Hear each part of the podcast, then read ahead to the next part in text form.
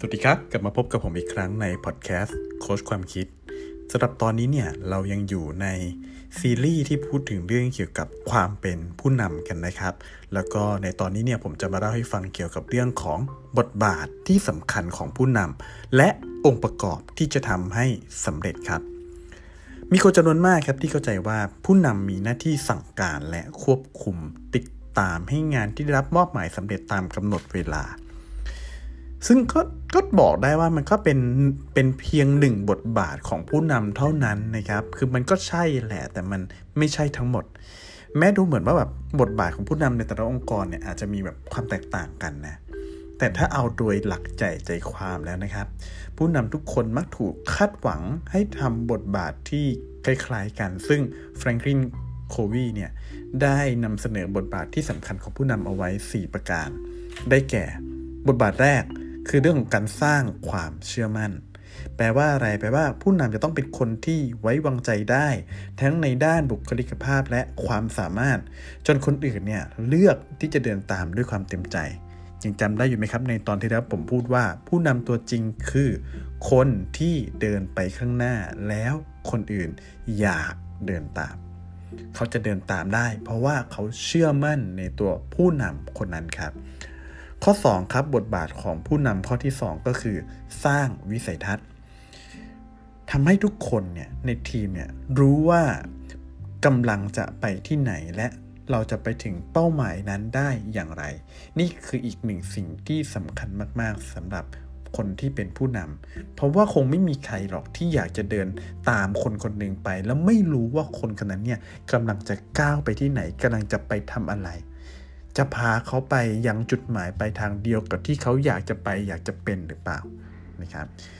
บทบาทที่ 3 ของผู้นำก็คือ ไม่ใช่แค่มีวิสัยทัศน์ ไม่ใช่แค่บอกว่าจะไปไหน แต่ต้องสามารถบอกได้ด้วยว่า คุณจะไปถึงที่นั่นได้อย่างไร นั่นแปลว่าบทบาทที่ 3 ผู้นำก็คือ วางกลยุทธ์และลงมือปฏิบัติครับ ซึ่ง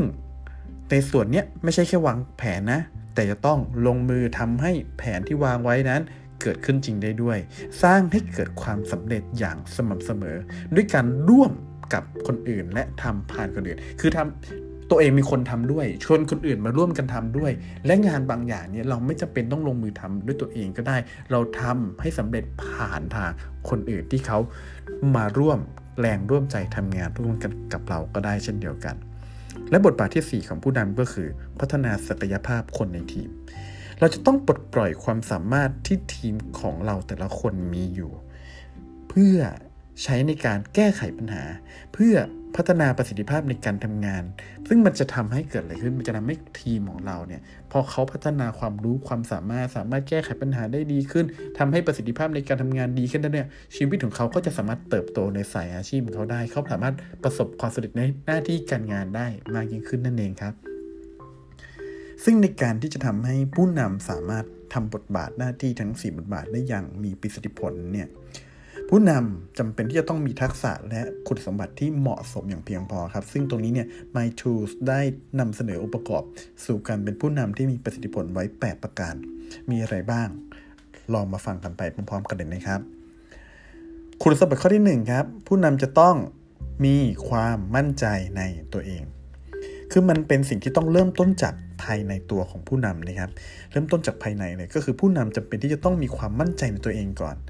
ซึ่งความมั่นใจนั้นมันต้องไม่ใช่ความมั่นใจแบบผิดๆที่เกิดจากอีโก้ส่วนตัวนะ ไม่ใช่เกิดจากความหยิ่งนะ แต่จะต้องเป็นความมั่นใจที่เกิดจากการสั่งสมความรู้ ทักษะประสบการณ์จากสถานการณ์ต่างๆ แล้วมันยังต้องเป็นความมั่นใจว่าตัวเองเนี่ยจะสามารถเพิ่มคุณค่าที่แท้จริง ให้กับงานที่ตนเองทำอยู่ได้ด้วย นะครับ นั่นคือองค์ประกอบสู่การเป็นผู้นำที่มีประสิทธิผลข้อที่1นนะครับ ข้อที่ 2 ครับ ผู้นำจะต้องมีทัศนคติและมุมมองเชิงบวก คือจริงๆแล้วกรอบความคิดเชิงบวกเนี่ยมันมันมีความสัมพันธ์อย่างชัดเจนกับความเป็นผู้นำที่แข็งแกร่งเลยนะโดยเฉพาะในยามที่องค์กรต้องเผชิญกับปัญหาอุปสรรค ผู้นำจะต้องเรียนรู้ว่าไม่เกี่ยวกับว่าปัญหาอุปสรรคนั้นจะใหญ่หรือยากแค่ไหน แต่วิธีการที่เราจะใช้ในการจัดการกับปัญหานั้นต่างหากที่จะทำให้เกิดความแตกต่างขึ้นได้ คือทุกคนก็ต้องเจอกับปัญหาอุปสรรคที่ยิ่งใหญ่ทั้งนั้นแหละ แต่คนที่เป็นผู้นำที่ประสบความสำเร็จคือ เมื่อเขาต้องเผชิญกับปัญหาที่ยิ่งใหญ่ เขาสามารถหาวิธีการจัดการเพื่อหลีกเลี่ยงปัญหานั้นเผชิญหน้ากับปัญหานั้น เอาชนะปัญหานั้นก้าวข้ามปัญหานั้นไปได้นะครับ ข้อ 3 ครับ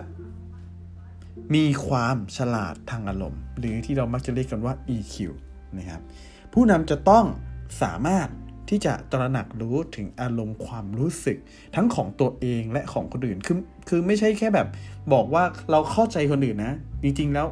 คนที่เรามักไม่เข้าใจมากที่สุดก็คือตัวเราเองนี่แหละครับ ว่าจริงแล้วตอนนี้ฉันมีอารมณ์มีความรู้สึกแบบไหนกันอยู่ แล้วพอเราไม่เข้าใจตัวเอง มันแทบจะเป็นไปไม่ได้เลยที่เราจะสามารถไปเข้าใจอารมณ์ความรู้สึกของคนอื่นได้ และเมื่อเราเข้าใจแล้วเราต้องสามารถจัดการกับความรู้สึกเหล่านั้นนะครับ โดยมุ่งหวังเพื่อให้เกิดความสัมพันธ์ที่ดีต่อกันได้ เราต้องรู้ว่าเราจะต้องพูดอะไรทำอะไร เพื่อจะทำให้คนที่ทำงานร่วมกันกับเรา เขามีอารมณ์ มีความรู้สึกอย่างที่เราอยากให้มันเกิดขึ้น อย่างที่เราอยากเห็น อย่างที่เราอยากให้มันเป็นนะครับ ข้อ4ครับผู้นำจะต้องจัดเตรียมวิสัยทัศน์เพื่ออนาคตกลับมาเรื่องวิสัยทัศน์อีกแล้วนะเห็นไหม คือวิสัยทัศน์นี่เป็นอะไรที่สำคัญมากๆสำหรับคนที่เป็นผู้นำนะครับ วิสัยทัศน์เนี่ยไม่ได้เกิดจากการเพ้อฝัน แต่เกิดจากการที่มีความรู้ความเข้าใจในอุตสาหกรรมที่เองที่ตัวเองอยู่อย่างชัดเจนเนี่ยมันประกอบกับการวิเคราะห์ปัจจัยแวดล้อมต่างๆ ทั้งภายในและภายนอกอย่างครบถ้วน ซึ่งจะทำให้ผู้นำเนี่ยสามารถรู้ว่าองค์กรเนี่ยกำลังเผชิญหน้ากับโอกาสและความท้าทายอะไรบ้าง และตัดสินใจเลือกจุดหมายปลายทางที่จะมุ่งไป จากทางเลือกที่แบบเป็นไปได้ทั้งหมด มันอาจจะมีโอกาสเกิดขึ้นมากมายบนโลกใบนี้ แต่ผู้นำคือคนที่รู้และเข้าใจอุตสาหกรรมของตัวเอง รู้และเข้าใจองค์กรของตัวเอง สิ่งที่เป็นรากฐานขององค์กร และรู้ว่าเราจะสิ่งที่เรามีสิ่งที่เราเป็นเนี่ย เราควรที่จะเลือกคว้าโอกาสไหนเอาไว้ดี โอกาสที่มันไม่ใช่ของเราอะ มันก็ไม่ควรจะต้องเสียเวลาเสียแรงเสียทรัพยากรพยายามไปทำมันในขณะที่เราปล่อยให้โอกาสที่มันควรจะเป็นของเราเนี่ยมันหลุดลอยไปหรือเราไม่ได้ใส่ใจมันเท่าที่ควรนะครับ ข้อ 5 ครับ ผู้นำจะต้องสร้างแรงจูงใจให้คนร่วมทำตามวิสัยทัศน์แปลว่าอะไร แปลว่าไม่ใช่เราฝันอยู่คนเดียวไง ถ้าเราฝันอยู่คนเดียวมันก็อาจจะดูเป็นเพ้อฝันเพ้อเจ้อไปได้ แต่เราจะต้องสามารถถ่ายทอด นิมิตความฝันสิ่งที่เรามุ่งหวังตั้งใจเนี่ยให้กับคนภายใต้ ให้กับคนที่เขาร่วมงานกับเรา มีแรงจูงใจไปด้วยกันแบบเดียวกัน อยากจะไปที่ที่เดียวกันกับเราให้ได้คือจะมีประโยชน์อะไรถ้าแบบผู้นำมีวิสัยทัศน์ดีเลิศอะแต่ไม่สามารถสื่อสารให้คนอื่นเข้าใจได้ ไม่สามารถแบบจูงใจให้คนอื่นอยากจะเข้ามาร่วมเป็นส่วนหนึ่งในการทำให้วิสัยทัศน์นั้นสำเร็จได้ คือผู้นำเนี่ยครับจะต้องเรียนรู้ที่จะขายฝันให้เป็นนะ และยังต้องแบบสามารถเชื่อมโยงวิสัยทัศน์ให้สอดคล้องกับระบบการทำงานในปัจจุบันให้ได้ด้วย เพราะว่าไม่อย่างนั้นเนี่ยคนที่อยู่ภายใต้เขาก็จะมองว่าแบบเฮ้ยพี่เพ้อฝันเพ้อเจ้อสิ่งที่พี่พูดกับสิ่งที่มันเป็นอยู่ในปัจจุบันเนี่ยมันไม่สามารถสอดคล้องต้องกัน ไม่สามารถจะเดินไปทางเดียวกันได้เลย คือถ้าเราที่เป็นคนที่เป็นผู้นำเรายังไม่สามารถอธิบายได้ว่า จากจุดณปัจจุบันที่จะไปถึงอนาคตเนี่ยมันจะต้องมีวิธีการอย่างไร จะต้องเกิดการเปลี่ยนแปลงอะไรบ้างในจุดไหน อะไรเป็นไปได้อะไรเป็นไปไม่ได้ คนที่อยู่ภายใต้เขาก็รู้สึกไม่เชื่อมัน่นไม่มั่นใจแล้วเขาก็จะไม่เดินไปกับเราครับ ข้อ6ครับเป็นต้นแบบที่ดี เป็นต้นแบบที่ดี คือวิธีที่ดีที่สุดในการสื่อสารเนี่ยซึ่งทุกคนสามารถทำได้ โดยไม่ต้องพึ่งพาทักษะการพูดหรือการเขียนหรือทักษะอื่นๆด้การสื่อสารเลย ก็คือการทำตัวเป็นต้นแบบครับ คือไม่ว่าคุณต้องการให้ทีมของคุณเปลี่ยนแปลงไปอย่างไร อยากให้เขายึดถือคุณค่าวัฒนธรรมอะไร ให้เริ่มต้นที่ตัวคุณเองก่อนนะครับ เมื่อผู้นำเป็นคนแรกที่ลงมือทำเนี่ยจะทำให้ผู้ตามเกิดความไว้เนื้อเชื่อใจ แล้วก็จะช่วยลดแรงต้านทานและกำจัดข้ออ้างที่อยู่ภายในใจของผู้ตามได้เป็นอย่างดี พูดถึงเรื่องนี้อะไรผมก็มักจะนึกถึงตัวอย่างตัวอย่างหนึ่งในบริษัทที่ผมเคยทำงานอยู่นะครับ ซึ่งในบริษัทแห่งนี้เนี่ยเป็นบริษัทขนาดใหญ่เลยแล้วก็ผมพูดถึง 2 ฝ่ายเปรียบเทียบให้ฟังแล้วกันว่า ฝ่ายหนึ่งนะครับจริงๆแล้วต้องบอกว่าองค์กรเนี่ยผู้บริหารระดับสูงทุกท่านเนี่ยได้รับสิทธิ์ที่จะไม่ต้องตอกบัตรเข้าทำงานในขณะที่พนักงานเนี่ยต้องตอกบัตรเข้าทำงานตอนช่วงเวลา8ปดโมงครึ่งไม่ว่าจะมีเหตุผลอะไรก็ตาม ยังไงคุณก็ต้องมาตอกบัตรมาตอกบัตรไม่ทันก็เหมือนกับสะสมครบ5ครั้งขาดงานอะไรประมาณนี้ แต่ผู้บริหารระดับสูงไม่ต้องไงผู้บริหารระดับสูงมาท่านก็เลยมา 10โมง11โมงมาเที่ยงบ้างอะไรบ้าง ในขณะที่บริษัทพยายามจะให้ปลูกฝังค่านิยมเรื่องการตรงต่อเวลา ให้พนักงงานทุกคนมาทำงานให้ตรงต่อเวลา มีอยู่สองฝ่าย ฝ่ายที่หนึ่งพนักงานไม่มีระเบียบวินัยเลยครับ มาไม่ตรงเวลากันเลย ในขณะที่อีกฝ่ายหนึ่งพนักงานมาตรงต่อเวลา ทุกคนแทบจะร้อยเปอร์เซ็นต์เลยก็ว่าได้ ความแตกต่างของสองฝ่ายนี้ไม่ใช่เกี่ยวกับกฎระเบียบไม่ใช่เกี่ยวกับอะไรเลย เกี่ยวกับตัวคนที่เป็นผู้นำที่เป็นผู้บริหารระดับสูงเป็นเบอร์หนึ่งของฝ่าย ฝ่ายแรกที่ผมพูดถึงที่พนักงงานไม่มีระเบียบวินัยเนี่ย เป็นเพราะว่าผู้บริหารระดับสูงท่านนั้น เลือกที่จะมาทำงานเวลา 10โมงซึ่งจริงๆ ไม่ผิดนะครับ เขามีสิทธิ์ที่จะมาทำงานเวลานั้นได้ แต่ด้วยความที่เขามาเวลานั้น มันทำให้คนที่ทำงานอยู่กับเขาทุกคนรู้สึกว่า เวลาไม่ใช่สิ่งสำคัญ ในขณะที่อีกฝ่ายหนึ่งในขณะอีกฝ่ายหนึ่งเนี่ยผู้บริหารของฝ่ายนั้น มาทำงานเนี่ยจริง ๆ ถ้าเอาเวลาจริง ๆ ท่านมาทำงานแต่เวลาประมาณ7จ็ดโมงด้วยซ้ำเป็นคนแรกที่มาเปิดออฟฟิศและเป็นคนสุดท้ายที่ปิดออฟฟิศกลับ มันทำให้อะไรมันทำให้คนที่อยู่ภายในทีมนั้นอยู่ในฝ่ายนั้นเขารู้เลยว่าเรื่องเวลาเรื่องการมาตรงต่อเวลาเป็นเรื่องที่สำคัญมาก ๆ เพราะขนาดพี่ที่เป็นผู้บริหารระดับสูง พี่ที่เขามีอภิสิทธิ์ไม่ต้องมาทำงานตรงต่อเวลาก็ได้ เขายังมาทำงานตรงต่อเวลา มาก่อนเวลาด้วยซ้ำนี่แหละมันทาให้สองฝ่ายเนี้ยมีทั้งที่อยู่ในองค์กรเดียวกันนะ แต่มีวัฒนธรรมองค์กรที่แตกต่างกันอย่างชัดเจนมากๆ นะครับ ถามว่าเกิดจากอะไรคำตอบง่ายๆคือข้อนี้เลยครับ ผู้บริหารของเขา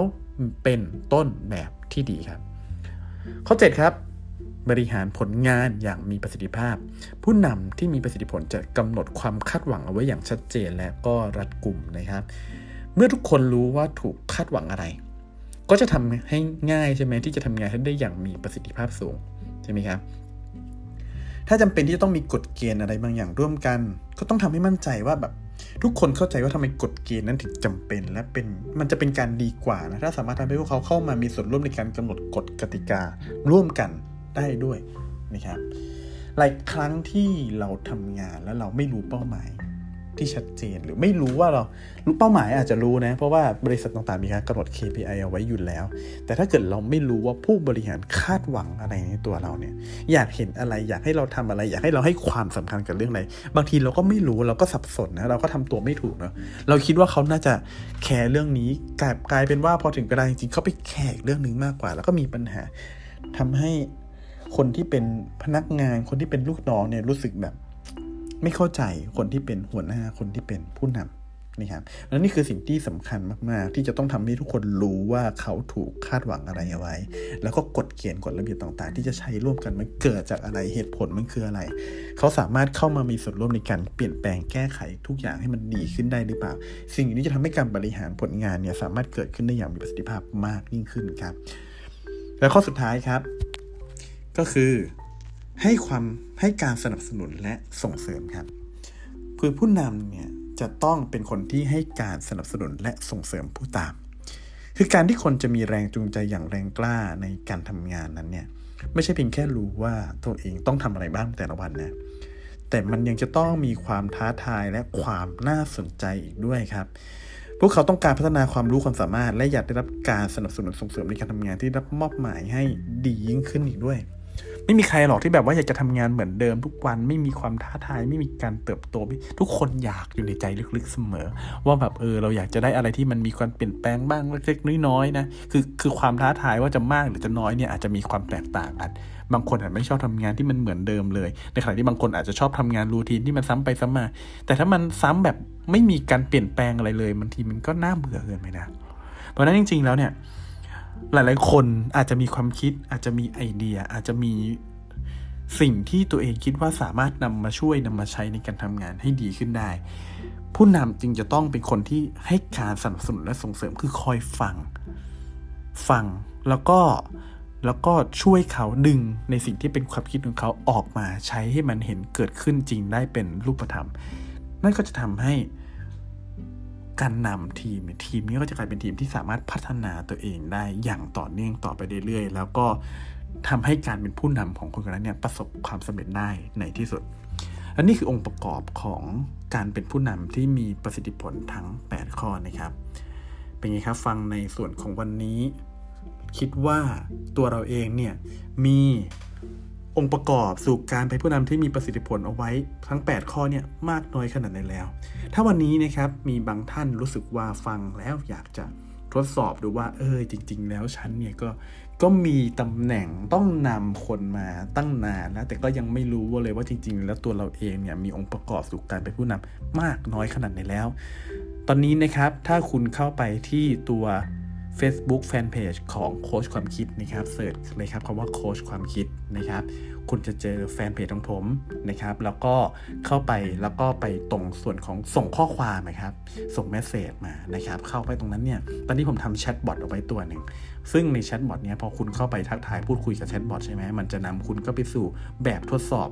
ที่จะสามารถมาวัดได้ว่าจริงๆ แล้วทุกวันนี้คุณมีองค์ประกอบสู่ความเป็นผู้นำทั้ง 8 ข้อเนี่ยมากน้อยขนาดไหนแล้ว ผมแนะนำว่าพอเข้าไปนะครับ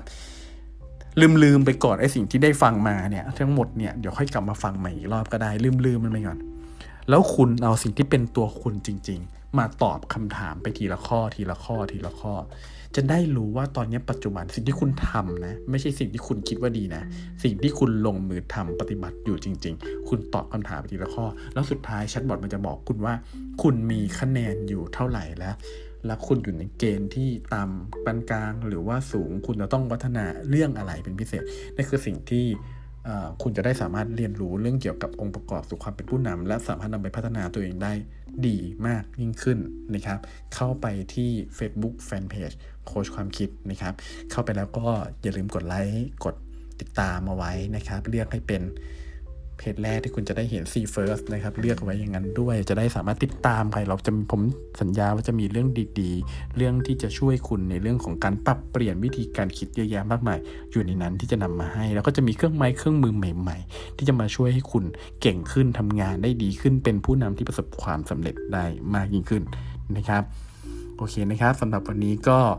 จบในส่วนของบทบาทที่สำคัญของผู้นำและองค์ประกอบที่จะทำให้สำเร็จ แล้วเดี๋ยวเรายังมีเรื่องที่เกี่ยวข้องกับความเป็นผู้นำมาต่อในซีรีส์นี้อีกนะครับสำหรับวันนี้นะครับก็คงต้องขอจบพอดแคสต์ไว้เพียงเท่านี้ คุณอยู่กับผมโคชกาย ทิติกร ภูลพัทรชีวิน แล้วกลับมาพบกันใหม่ในพอดแคสต์ตอนต่อไปครับ สวัสดีครับ thank you